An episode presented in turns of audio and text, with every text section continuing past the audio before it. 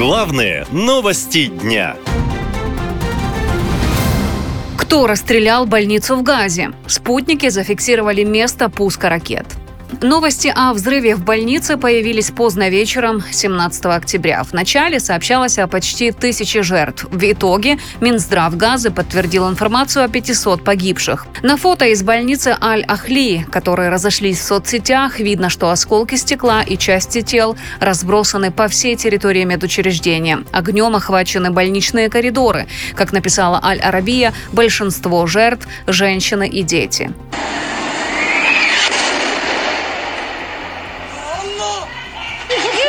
علينا وين بتطلع يا ختي مش هذا حزب الله بيعمل الشفا علينا Израиль сразу же опроверг свою причастность к удару по больнице в Газе. По информации Цахал, в теракте виноват исламский джихад. Согласно анализу оперативных данных ЦАХАЛ, в направлении Израиля был осуществлен ракетный удар противника, который привел к взрыву в районе больницы. По имеющейся разведывательной информации, поступившей из нескольких источников, ответственность за неудавшуюся атаку несет исламский джихад. Потом представитель армии Израиля, бригадный генерал Даниэль Хагари, уточнил некоторые детали. Он утверждает, что Цахал перехватил разговор террористов, говорящих об осечке ракеты.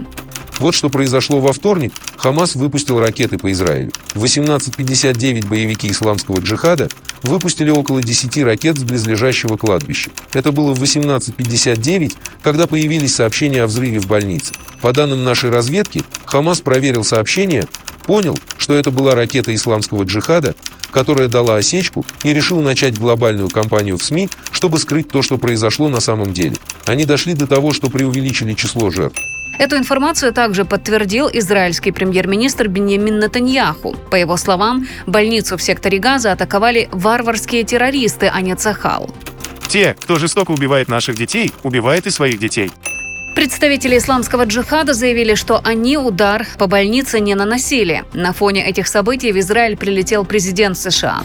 Ранее Джо Байден сообщал о необходимости уничтожить террористов Хамас, иначе кровавые методы решения проблем станут нормой везде, напоминает политолог Богдан Ференс. Соединенные Штаты Америки на протяжении многих десятков лет являются стратегическим партнером Израиля, а ситуацию мы видим, она точно, так скажем, была не совсем прогнозируемой, да, и масштаб этого конфликта.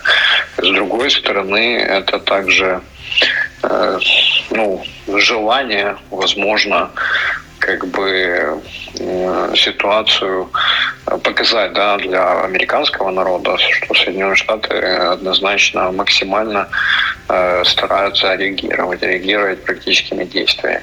Нападение Хамас также повлияло на взаимоотношения Израиля и России. Вот что пишет издание Wall Street Journal. Нетаньяху поддерживал теплые отношения с изолированным Путиным, и даже российское вторжение в Украину и потепление отношений с главным соперником Израиля Ираном не разрушили это сотрудничество. Однако теперь, в особенности, после того, как радикальные исламисты поблагодарили главу Кремля за заявление в поддержку Палестины, отношения идут ко дну. Впрочем, в Москве это не подтверждают. Говорят, пристально следят за ситуацией и выступают за скорейший мир. Наша лента. Веселим, сообщаем, удивляем.